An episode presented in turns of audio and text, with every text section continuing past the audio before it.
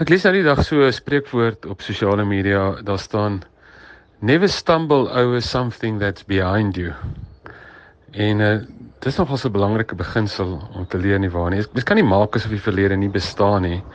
Ehm um, dinge het gebeur en ons is waar ons is as gevolg van van dinge wat met ons gebeur het en goed wat ons self gedoen het en so aan. En ek dink die beste wat ons kan doen met die verlede is om daai te leer en om vorentoe te kyk.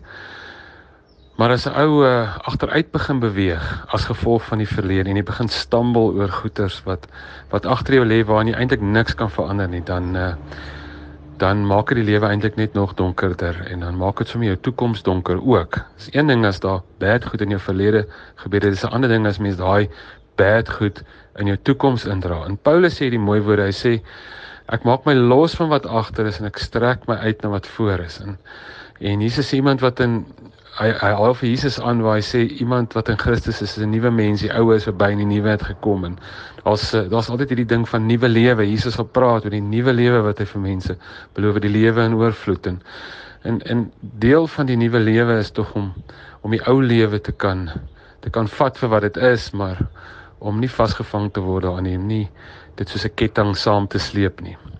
En ek dink vryheid lê nogal daarin om te kan leer uit die verlede maar om dit nie te beleef as iets wat wat jou toekoms steel nie. Ek is Jaco Strein vir Groot FM Inspirasie.